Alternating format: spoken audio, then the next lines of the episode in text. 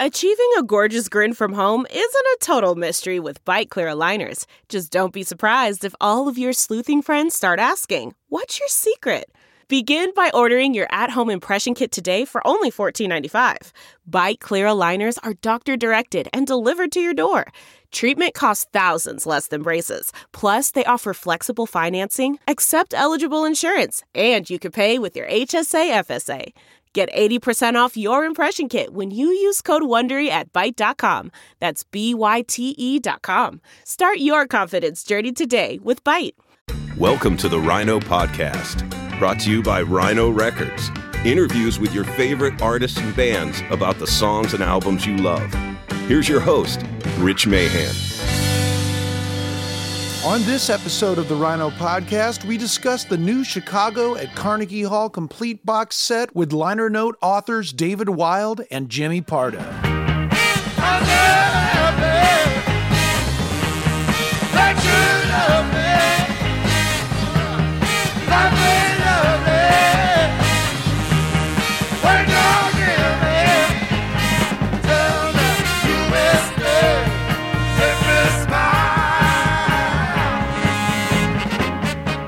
Gentlemen, welcome back to the Rhino Podcast. John Hughes, how are you today? Hey, Rich, I'm doing okay. How's it going, man?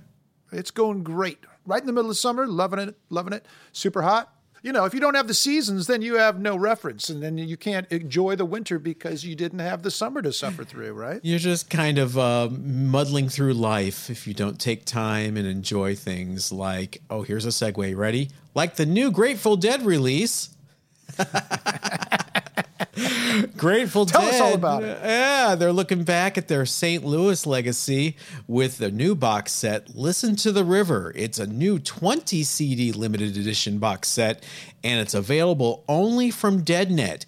It has seven previously unreleased concerts recorded live in St. Louis between 1971 and 1973. Primo Dead. Primo, The- primo yeah. dead. These seven concerts collected in Listen to the River St. Louis 71, 72, 73 capture the shows that cemented the bonds between St. Louis and the dead.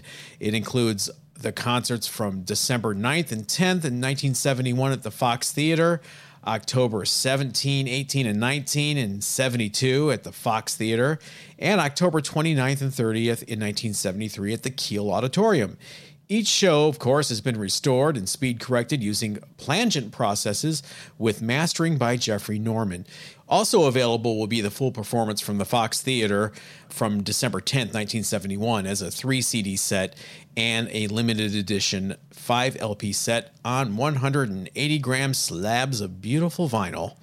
And all of these titles are set for release on October 1st. And remember, you can only get them now at DeadNet. Pre order them now at DeadNet, I should say. That's right. That's right. Did you know my folks were at the 1973 shows, John? That explains so much. yeah, St. Louis is a special town, and the Dead loved it. They especially loved playing the Fox Theater. So, you know, the way that these box sets get lovingly treated sonically, all of these shows are going to sound fantastic. And like you said, this is primo dead. It just doesn't get any better than this. It's like a big warm hug. just like the humidity here in Tennessee right now. Exactly. That's going to do it for me this week. I'll catch you next time, Rich.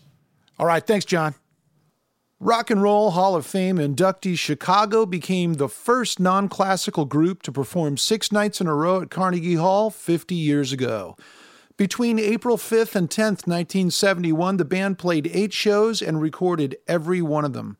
The original quadruple LP of these concerts reached number three on the Billboard 200, was certified platinum, and is still the band's best selling live album. To honor the 50th anniversary of Chicago's historic concerts, the band will release all eight Carnegie Hall shows in their entirety for the first time in a new 16 CD deluxe box set. Chicago at Carnegie Hall Complete will be available on September 10th exclusively at rhino.com. You can pre order it there now. Chicago Uber fans Jimmy Pardo and David Wild wrote the liner notes for this expansive set, and they join us here to talk about the band and these historic concerts. We, uh, we've been recording this thing at, at Carnegie Hall all this week, and uh, gee, you may be pop stars, each and every one of you. uh, whatever that is. David Wild, Jimmy Pardo, thank you so much for joining us on the Rhino podcast today. Hello. I've been trying to get on since the beginning. Before you had a podcast, I was applying. You were pressing it. You were like, I know there's going to be this podcast. I want to be on it. Yeah, No, wait a minute. In all seriousness, is this David's first appearance on the Rhino podcast? Uh, I think. Shockingly, yes. Yeah. Well, you're you're welcome, David. Just jump on my coattails and enjoy your time here on the Rhino podcast. Oh, that your coattails were taller. Oh, oh God, or or longer. No, I was thinking about that because uh, this is an example of me trying to, when offered a gig, I try to give it away. And I've been very successful. When they approached me on this, I had written earlier Chicago liner notes when they own their own records for the first, I think, four or five records. But when they asked about this, I knew I had to use this as an excuse to have Jimmy speak to me, thus our dialogue. that's, that's the only reason that I agreed to it. Uh, that uh, some sort of credit would be uh, gained by me having that conversation. And by the way, David, uh, just so the, the Rhino listener knows, uh, I am thrilled that I was asked to participate in this project. And uh, Rich, I appreciate you having me on here today as well. Oh, absolutely. And what these two gentlemen are talking about is they wrote fantastic liner notes for this brand new Chicago Carnegie Hall complete box set, which is 16, 16 CDs, gentlemen. Only 16? Is there a bonus disc, I hope? If you want to hear Fancy Colors eight times, this is the set for you. Well, it's a complete document of it. And I think this is the perfect era, of course, to do this kind of complete document style work because it's the classic seven guys. It's the sound of Chicago. And uh, they had, you know, in very short order. And, you know, the, well, here's the thing that struck me. When you first open that booklet and look at it, the first thing you notice is this amazing list of tour dates. You know, it starts out a little slow in 68 and 69. You know, they have a respectable amount of tour dates, but then, man, when it hits 70, they are off to the races. I think they had two months off in 1970, and then 71, they are on the road. They are on the road. And you can hear it in these recordings because there is no better way to tighten up a band than just to go out and play night after night for different audiences. And these guys are on fire. You know what, Rich? Uh, To that point, I, I was just listening to it again before we started, and, and the song Lowdown was the song that was playing right as I turned it off to join this podcast.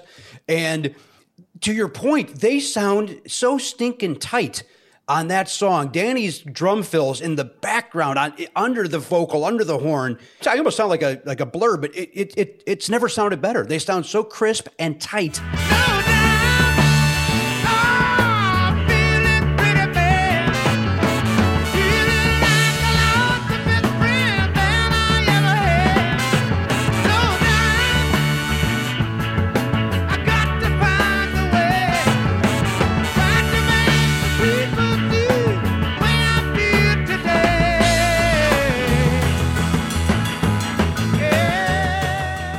out on stage every single night got them ready for this week at Carnegie Hall, and they took it seriously, and you hear that. Yeah. Yeah, they love playing together, obviously. Well, how did each of you get introduced to Chicago? David, how'd you find out about the band? you know, the age that I am, which is 50 something, uh, I was aware of them from like older brothers and fathers of friends. And there was a uh, Doug Stein was a, my best friend for at least an hour and a half. Interestingly, my best, my close friends at that moment were Doug Stein and Tommy Alge, who later became Tom Lord Alge, who has mi- remixed all, all these records and produced all these great records. But in any case, I remember being over at Doug Stein's house and Dr. Stein, and I remember he had reel to reel of Chicago at Carnegie Hall. And that's the first time. So this was the first like time I heard them. You know, my my love of Chicago didn't really kick in until I was in middle school and we had a very classically oriented music teacher, Mr. Schneider, and it's the this is the only class in my entire middle school like career I can remember. One day he played like the top 40 and broke it down musically. And he played, and when it came to feeling stronger every day, he admonished Chicago. I think he said uh, that, you know, the drummer is going too fast here. And I remember going, fuck you. I think that's, and in fact, when I listen to that song to this day, I just think, you cannot believe like what what what Chicago later how they have been perceived. People forget that this was one rockin' combo. Jimmy, how did you find out about Chicago? You know, not that different from David. As I say in the liner notes uh, for the Carnegie Hall box set, my dad was a huge Chicago fan. My dad played in cover bands where they did Chicago songs. And so, you know, my parents were divorced. So I would go to my dad's house and look through his record collection. And I would, and I first discovered the greatest hits, of course. And I was like, oh, I know all these songs and I'll Yeah, listen sure. to this as a, as a unit. And then it was like, hey, I enjoy this. Why don't I see what else there is? Well, it turns out there was seven more, or I'm sorry, eight more before that. Because, you know, greatest hits is Chicago 9. And so I just started at Chicago 1. And then by the time I got to Carnegie Hall, which is Chicago 4, you know, it, I, what is this behemoth? What is this giant thing? So at the end of the day, though, lo- uh, long windedly, my dad, my dad got me into them, and he, you know, would go see them in concert when I was, you know, not old enough to go to the shows, and he would come back and say how great it was, and and that's it, all because of my dad. And then in 1981, my friend Gary Shera, who is uh, a musician out of the Nashville area now, he said, "Hey, we're going to go see Chicago at Chicago Fest. Do you want to go?" And I said, "I do want to go." And we took the train from Oak Forest, Illinois, down to Navy Pier in Chicago, and along with 150,000 other people, we watched Chicago, and we had front row because we got there early, and I was all in from that second on they won me over. They sounded so great, and they did some deep album cuts like Mother and Purples, which they hadn't been doing previously on shows, or took a long time for them to do stuff like that afterwards too. So it was uh, it was great. Chicago has a very deep and loyal fan base. They're into the band like Deadheads are into the Grateful Dead. And you also make a point that uh, at points on this recording, and these recordings, they kind of sound like a jam band. They stretch out and they could have gone in that direction. Talk about that for a minute. You know, I um, like I said, I was just listening to Lowdown right before we started, and I think Lowdown is what a little over three minutes on Chicago Three, and I think here it stretches out to close to six or seven. I forget what show I was listening to, but they jam in the middle of it, and again, it's just. You know, if you like noodling and you like that sort of jam band, listen to this album. Let me put it this way. If you think Chicago is nothing but If You Leave Me Now and You're the Inspiration, listen to them Yeah. On this entire six these 16 uh, discs but literally just this one song lowdown will show to you that they're not just that. They they offer a lot more. And they could have been and i think danny might have even said this Seraphine might have said that had they stayed in that world they could have been like a dave matthews or a grateful dead or Phish where they would go out every year they'd fill arenas stadiums and then just go back to their worlds. Yeah, Rich, if I can say something about that, the thing that struck me listening to the record again, and obviously now it's in this very expanded edition, is it really captures a moment in music history that if you think about what the 70s were and where they led to in the 80s, like I think in many ways, Chicago is like almost a caricature of what the 70s brought because it literally is in that post late 60s Sergeant Pepper moment where the album becomes an art form, where the executives at the record companies have no idea what the freaks are doing in the studio when they let them do whatever they want. You have, you know, Guercio, James Guercio, like producing them and this sort of pushing them in this wildly ambitious direction. Literally, I can't think of any other band in history, definitely no rock band that was doing, they were doing double albums you know, every time and then doing going further. And now it's very much in that spirit that Rhino is like giving this, giving this the world uh, this version of the. It's a, it's you know, it's the ultimate Chicago record in that sense, and all that sort of idealism, that sort of all for one. There is no star in this band. There is no front man in this band. There is, you know, there are hits almost accidentally in the early Chicago story. And then you sort of see the journey they take over the decade that follows and the excesses of, you know, Guercio Pop, you know, who I think was part of the inspiration for their sort of political lefty sort of, there's some sort of that in their imagery, but he also maybe took you know, at least in their feelings and probably in my feelings, he probably took a little too much of the money, which shows how the 60s dream sort of begins to expand in the 70s, but also die. You have the drugs that get into the Chicago story as the 70s go on. You have the toll that it takes on them and the sad loss of Terry Kath, who's mm. this sort of incredibly important figure in the band's history. So, but this captures the moment of explosion where Chicago is literally in full flower. And it's so funny how people perceive Chicago. And I don't think you can ever judge them merely on the hit era because that hit era wouldn't have happened if they hadn't let everyone wildly go for it. I mean, this was a group of musicians together you know everyone writing everyone you know mm-hmm. everyone exploring their own instrument and their own creativity in ways that uh, you know in along with earth wind and fire i think it's the the most ambitious musically any rock or pop or soul band ever got those are the those are the two that really took it to new heights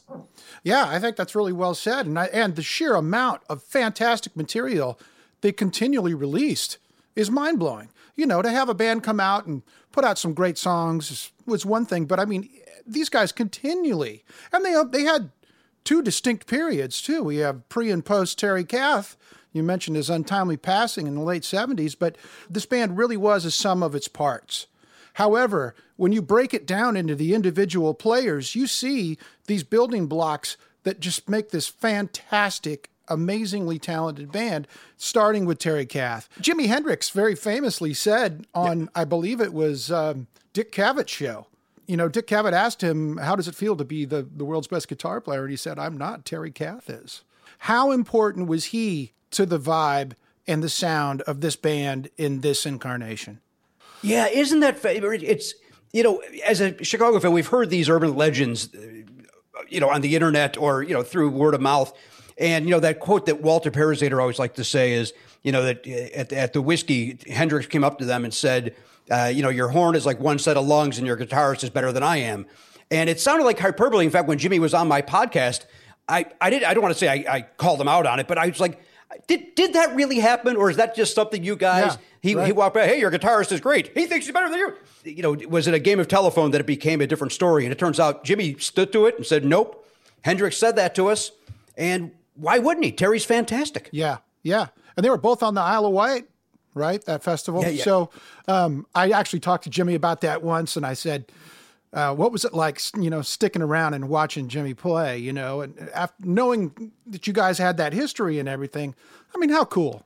Just what a great compliment too from what a guitar player that everybody generally considers to be one of the greatest of all time. Do you have a favorite Terry Kath solo from this set?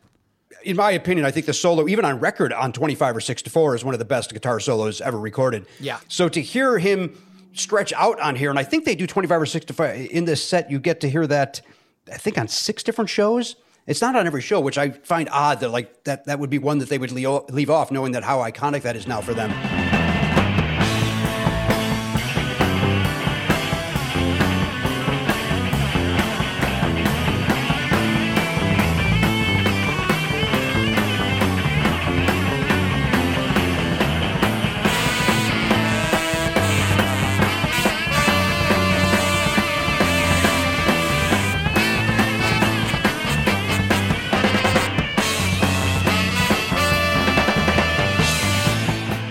It better end soon. The way that he stretches out on that, uh, on those jams, is fantastic.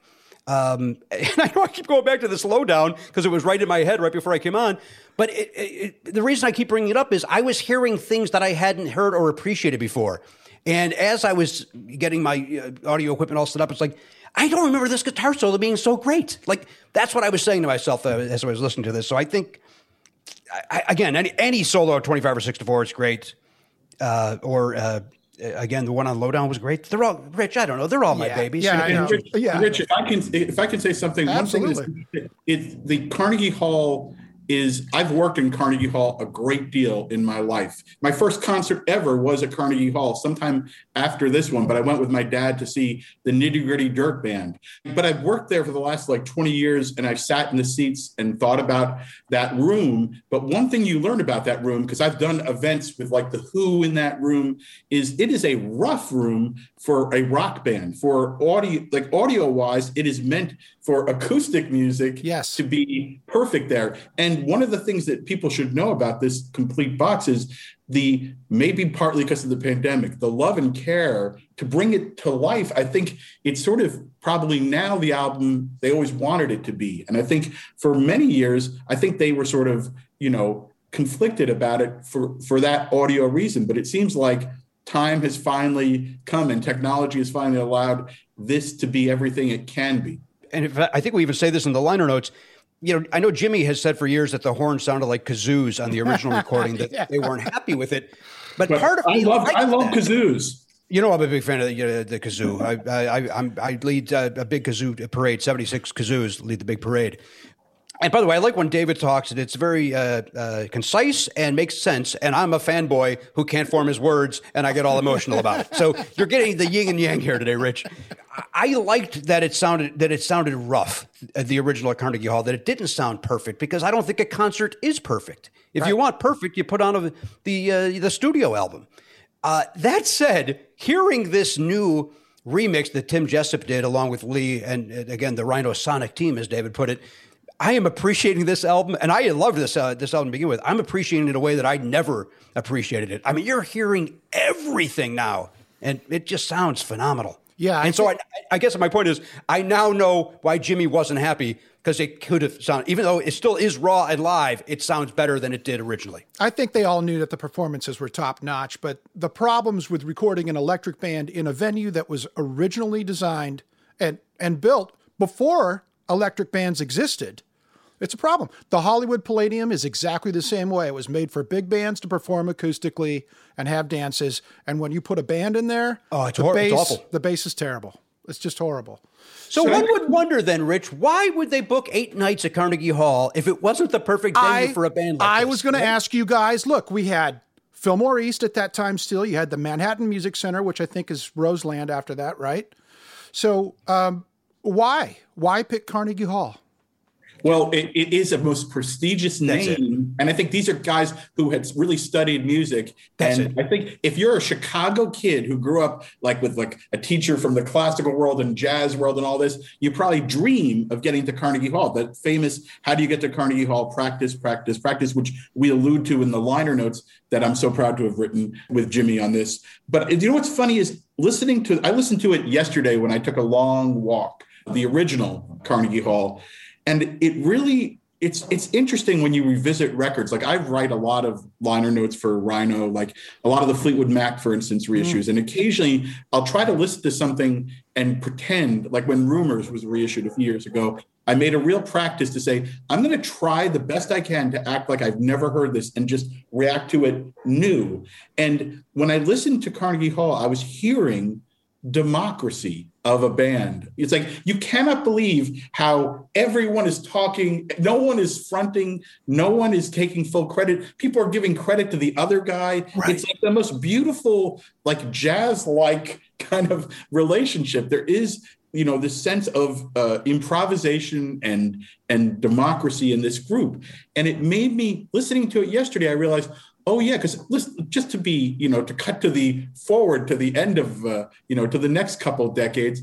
I think, like, as a pure big Chicago fan like Jimmy is, my question, and I think a big question is always like, how come the falling out with Cetera has been so total? Like, why can't these people, even at the Rock Hall where you were hanging out with them, Jimmy was with Chicago at the Rock Hall, Peter Cetera was not. And, I, and I've always you always wonder, and I've asked a million people, including some of the guys, about it. But I, I hear it when I listen to this Carnegie Hall record. What I hear is this was a group that no one stood front, no one walked in front, no one acted like they were in charge. And I think what happened during that hugely successful era with David Foster, David Foster pulled Peter Cetera up and he took it.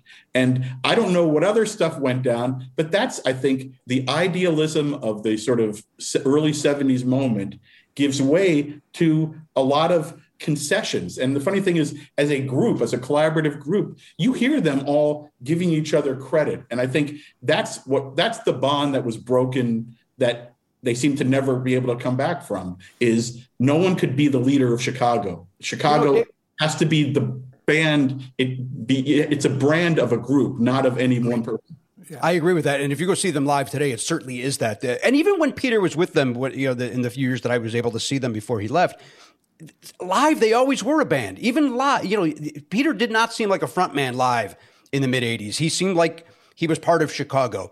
But I think, to your point, David, I think MTV and videos had a lot to do with that too. For taking a band that was faceless and just a mm-hmm. logo mm-hmm. and a unit.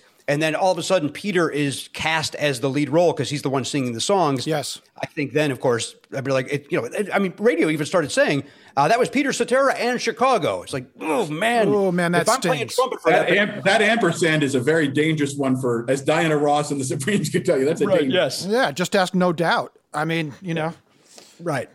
Gwen Stefani, and no doubt. So oh. same thing. I think that that time that we're talking about, that shift, that sea change, I think it started happening after Terry passed. I think that that special chemistry that the band had back in that first incarnation is just when you change it, all of a sudden Danny's drumming doesn't work on those newer pop hits like it does on the early stuff. And can we talk about how Danny's vibe on the drums really uh. is the foundation for this band? As I say in the liner notes, you know, my dad was a drummer, like I said, in cover bands, and he he then told me Danny Seraphine's the best drummer I've ever heard.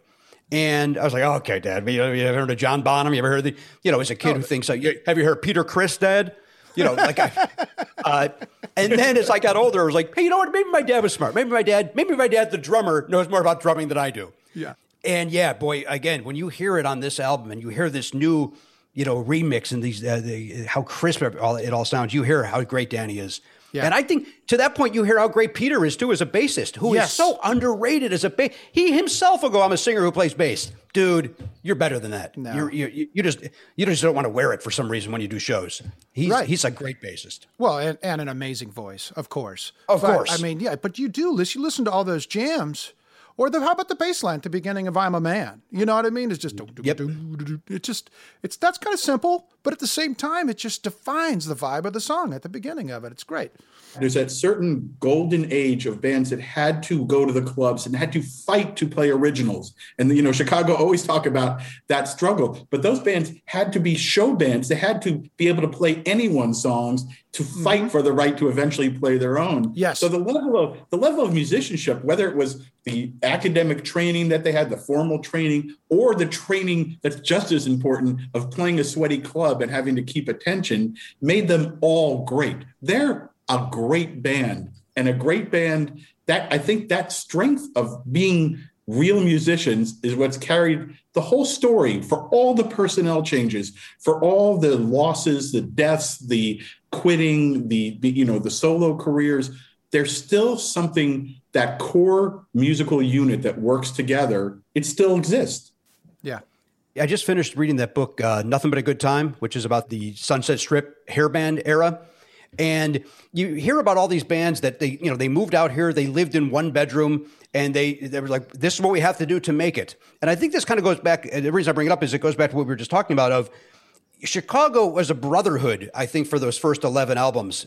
And these are guys that moved out here from Chicago and did that, where they all lived in a house. They were together nonstop, you know, playing the, the whiskey, playing in small venues, may, maybe getting booed, maybe not being appreciated, and, and, and making them a tighter unit and then hits and then money and all that comes. And then the passing of Terry, you could see how then maybe the, the, vibe was different come the late 70s than it was in the early 70s, where they were all one for all, all for one sort of vibe.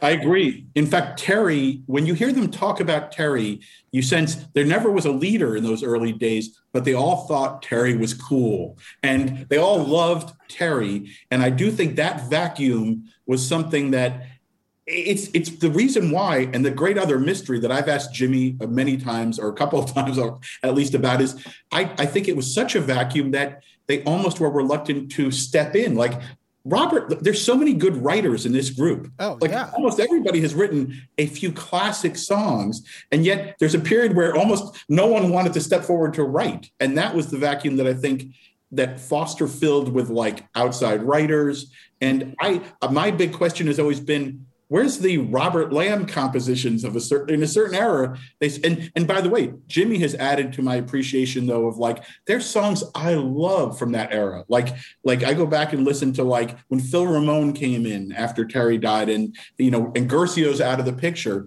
There's still great moments, but I think the big sort of question is they almost lost confidence and direction, and that could have been whatever combination of the changing eras of music and chemicals of, of the time. But for whatever reasons, they sort of lost the thread. And then I think David Foster came in and decided to thread it together with Cetera as a lead singer. And my biggest problem with Peter Cetera is I wish he had stayed heavy. I love the fat Cetera. I feel when he became the skinny Cetera. Good looking Cetera?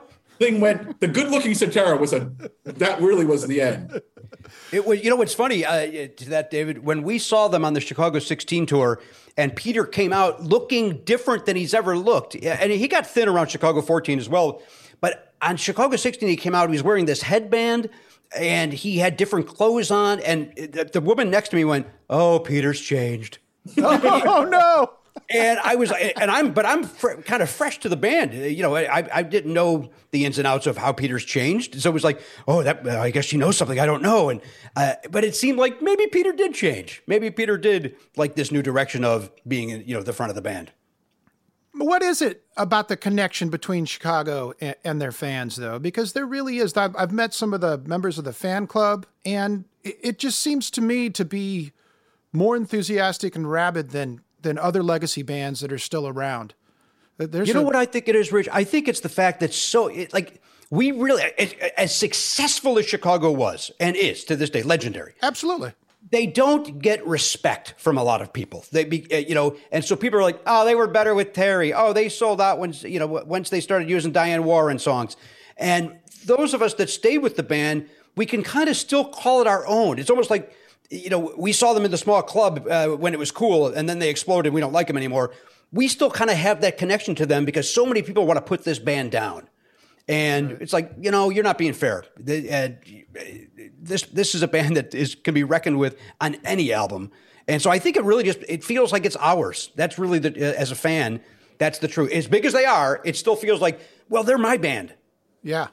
Yeah. Yeah, Rich, I'm a recovering rock critic. Fortunately, now I do like produce and like I work on the Grammys for the last 20 years and a lot of I'm a music TV writer and producer, including working with Chicago. But of course, I needed to sing with Robin Thicke to get on the Grammys that year. uh, but uh, I did, for instance, we paid tribute to him on the Grammy uh, uh PBS special, the Lifetime Achievement Award, which was a beautiful experience to get to honor them again in that way. And that and we had Philip Bailey sing for them. It was wow. it was beautiful. But I, as a recovering rock critic, I'm aware of how meaningless hipness is. Give it 5, 10, 20 years. Like I was in the epicenter of hip sort of after it was hip, Rolling Stone, but I have seen it happen that like the judgment of uh, criticism at the time it's less important than the judgment of human beings who buy music. And you can see, like, I've played some Chicago for my kids who are like I have a hipster DJ son, but when you play early Chicago to them, you know, there's no denial because they're like yeah. they're not they're not, they're not just great like a classic like rock band. They're kind of great like Earth, Wind, and Fire or Weather Report. There's like such extreme musicality, such range. Mm-hmm. I mean, it's and and but yet they did not disappear up their own asshole like a lot of progressive rock groups did because they were rooted in that Chicago sweaty club thing. And that's what even in Carnegie Hall,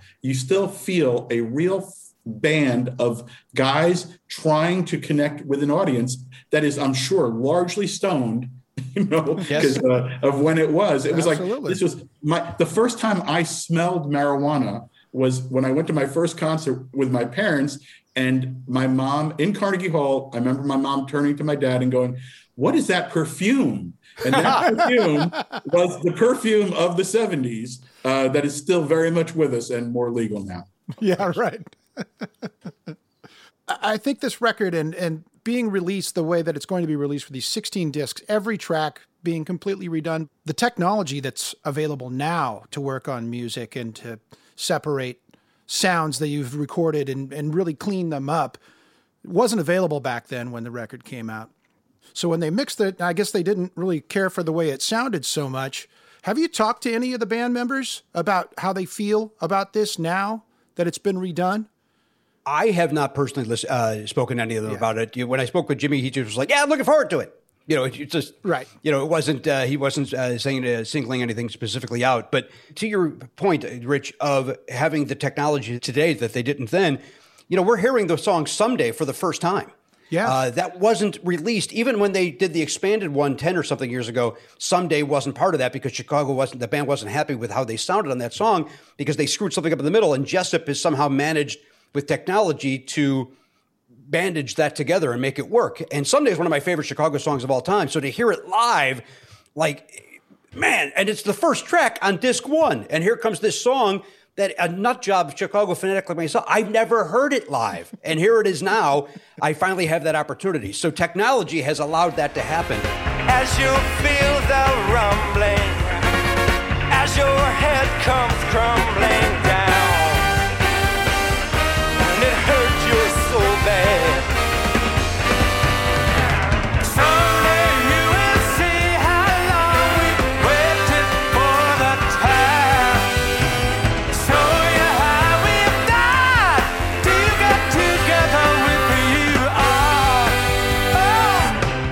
know there's been some backlash even on the on the internet of people getting upset, like, well, why are they doing that? Why are they doing overdubs? Like every live album you've ever heard has an overdub. Oh, on absolutely it does, Why is this the one you're mad at? Just enjoy the fact you get to hear a song that you haven't heard since the mid '70s live.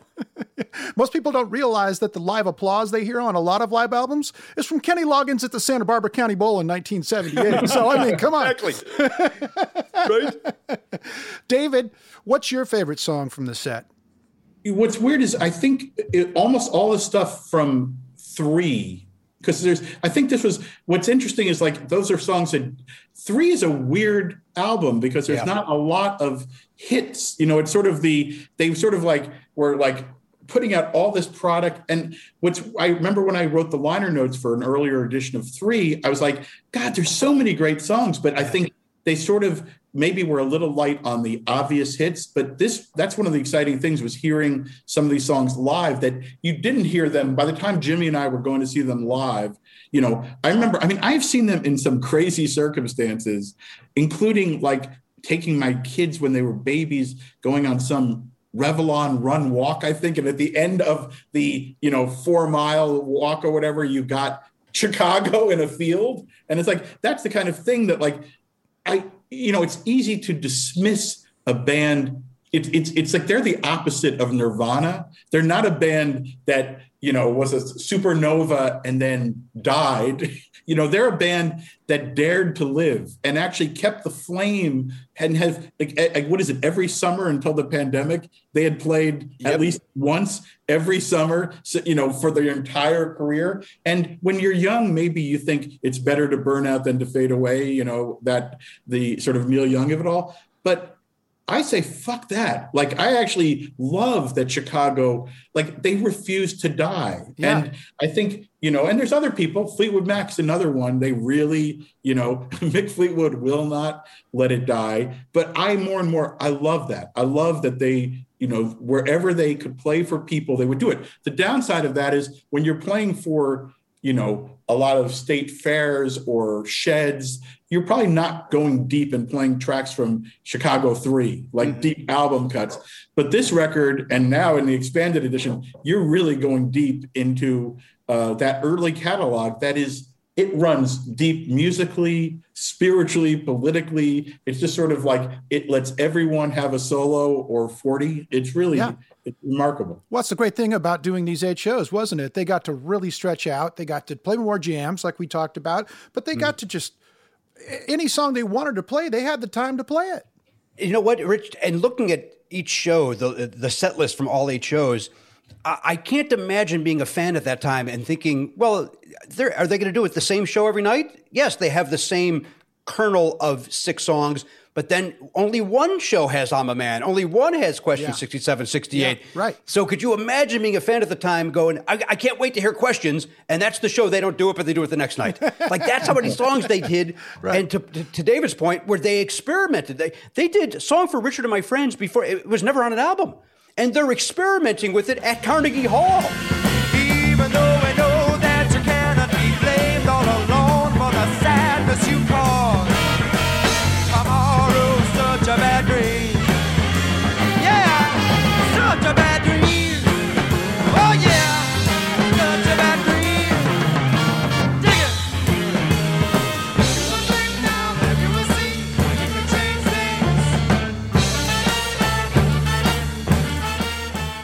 And by the way, based on my experience working at Carnegie Hall on a lower level, it's the most expensive venue to work in in the world. Like it is, it is, it was not for the profit, it was not for the audio, it was for the love of music. Yeah. Because Carnegie Hall is literally the most, I think, around the world, maybe the most legendary name of a venue to, like, at least in that moment in history. That was why my dad took me to my first concert. He goes, I'm taking you to see a concert at Carnegie Hall. Yeah, that's And cool, because- right? Yeah. And, and and he was a middle-aged Jewish guy who liked bluegrass, and thank God for it because I think literally that changed my life. And uh, I'm sure Chicago did that for you, Jimmy, because like I see the fire it, it still has in you. It uh, 100%. You know, I- in the liner notes, I make fun of Kiss a little bit because Kiss was my first concert. Kiss was the first band I was into because I was the right age for those guys, uh, you know, the look and show of what Kiss did. And so I, you know, I see, I'd seen Kiss in concert a few times and loved it. Of course, I loved it. It was amazing. I mean, you're seeing a crazy Vegas style show, and then, but when I saw that that Chicago uh, Fest in 1981, it just hit me. The only thing missing from that, Dave, is I, I wish my dad would have been with me at that first concert. While it was such a great experience, it would have been even better with my dad. Now, I did see him the second time with my dad in '82, but it would have been to make this the Jimmy Pardo life story even better. It would have been better for my dad to be there with me the first time since he was the one that turned me on to him. It's interesting. I think maybe Chicago was the first dad rock band. It's like uh, it's like I, th- I think that was a band you could you and your dad could love.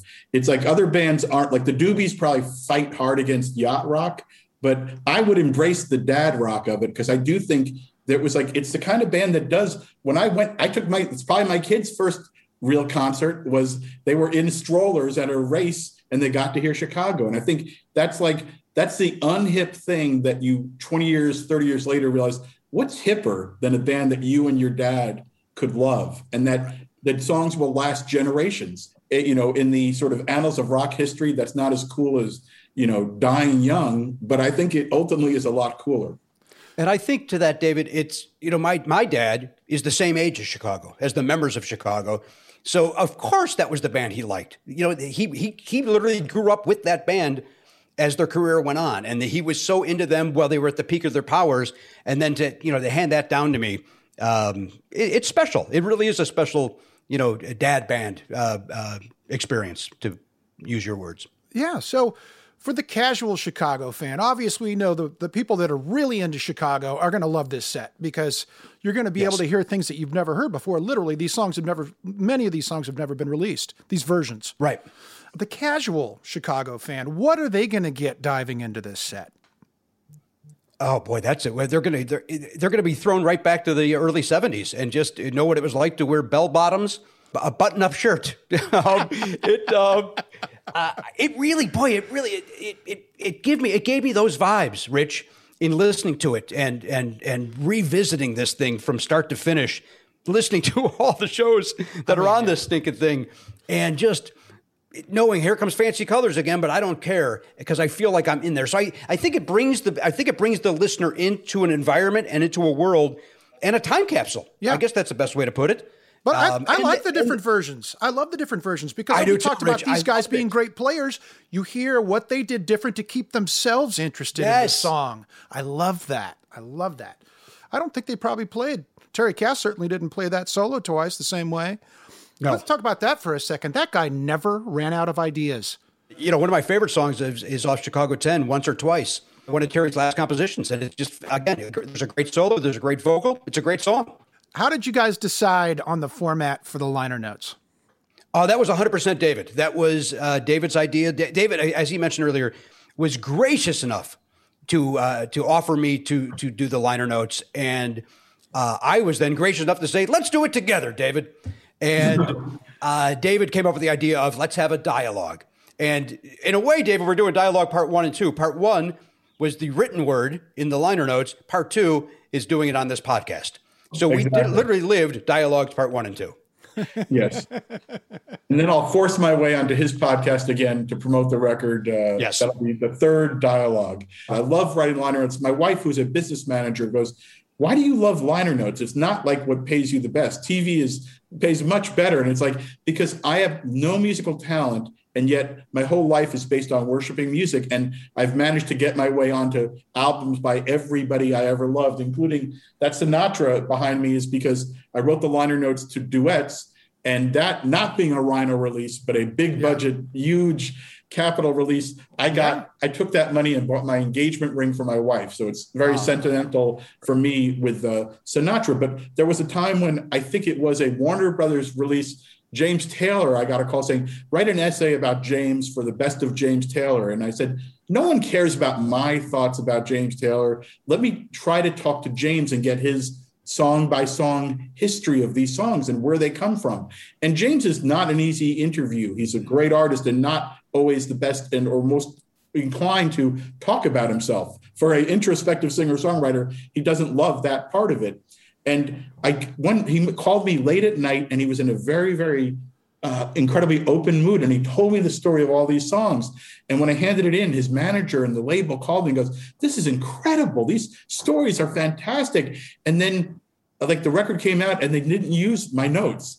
And uh, then a couple years later, they did his, like, uh, they shot with Sydney Pollack, him telling the stories of his songs Uh, as a movie special DVD tour thing. And I, I, think what happened was he realized that was too good to give away on a best of liner notes. He should make build something. And it's actually I'm glad that I I I'll, I'll take some credit there. But in this case, I literally just knew it had to be a dialogue with Jimmy because his love of Chicago. I love Chicago, but like I admire Jimmy as a com- comedian, but I also love his musical passion. And I do think it's almost like true to Chicago that Chicago was a conversation between these guys. I mean, the horn section was in a constant conversation with the other musicians. There was like, there's so many voices. And even though dialogue was too a little too early to be on the Carnegie Hall, I figured we'd take a nod and make it a dialogue. I talked to the guys, well, this was a few years ago, pre pandemic, but I said, You're really just a rock band with horns you are a rock band. You're a rock band with horns. There's a little bit of a horn stigma out there. You know what I mean? Yes. And unnecessarily, I, right? Absolutely, because these guys rock like nobody else rocks, and everybody's going to hear that on this set.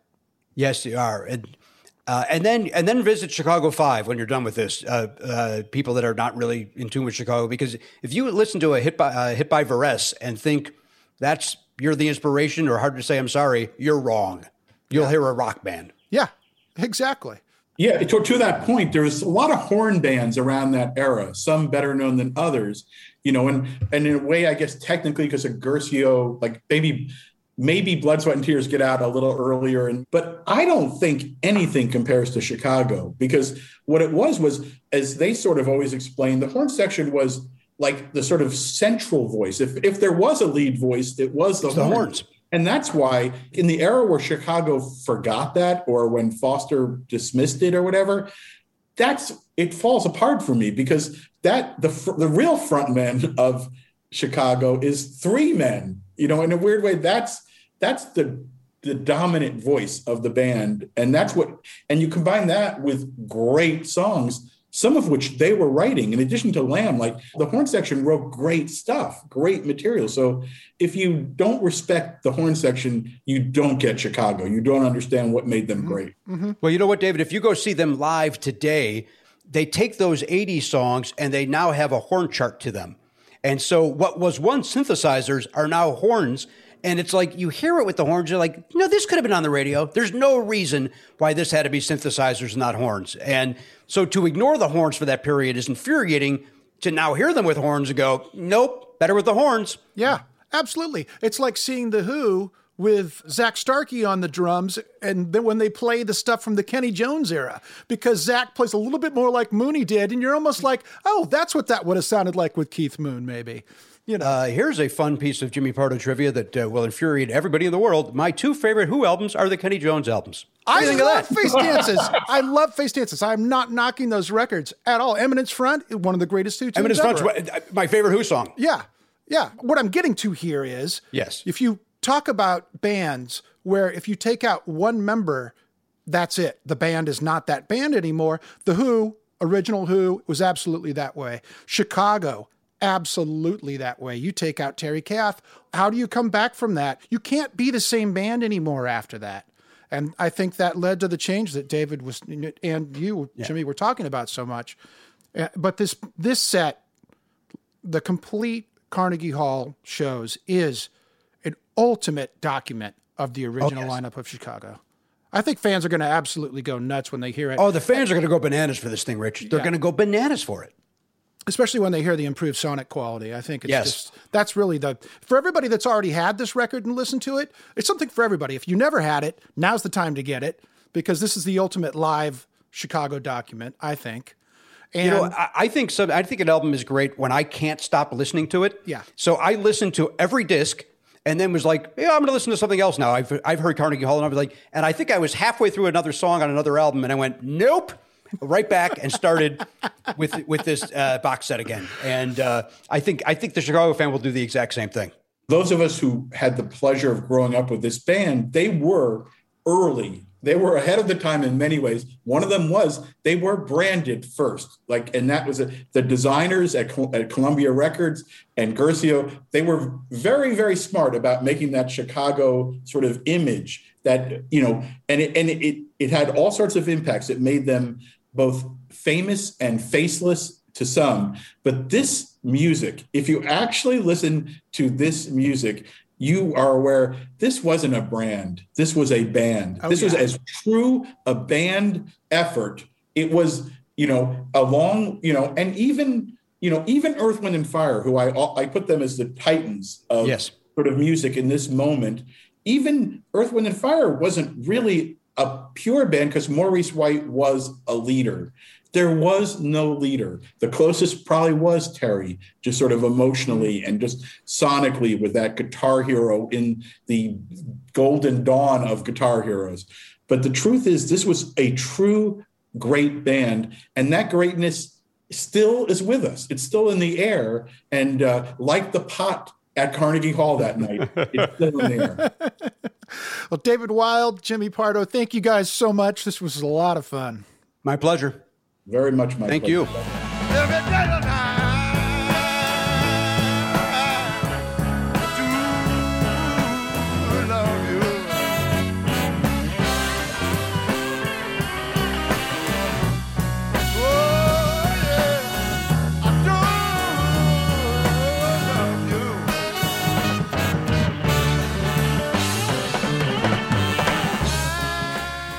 Thanks very much to Jimmy Pardo and David Wild for spending some time with us today to discuss the new Chicago at Carnegie Hall complete box set. It's coming September 10th. It's available exclusively at rhino.com, and you can pre order your copy now. Take care out there. We'll see you next time. Thanks very much for tuning in.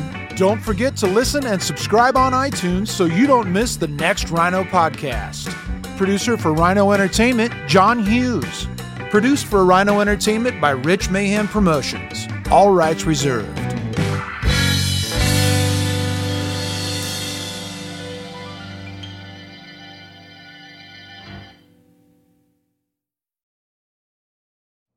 You know how to book flights and hotels. All you're missing is a tool to plan the travel experiences you'll have once you arrive. That's why you need Viator. Book guided tours, activities, excursions, and more in one place to make your trip truly unforgettable. Viator has over 300,000 travel experiences to choose from. Everything from simple tours to extreme adventures and all the niche, interesting stuff in between. So you can plan something that everyone you're traveling with will enjoy. Real traveler reviews give the inside scoop from people who've already been on the experiences you're considering. So you can plan with confidence. Free cancellation helps you plan for the unexpected. And 24 7 customer support means you can travel worry free. Download the Viator app now and use code Viator10 for 10% off your first booking in the app. Find travel experiences for you. Do more with Viator.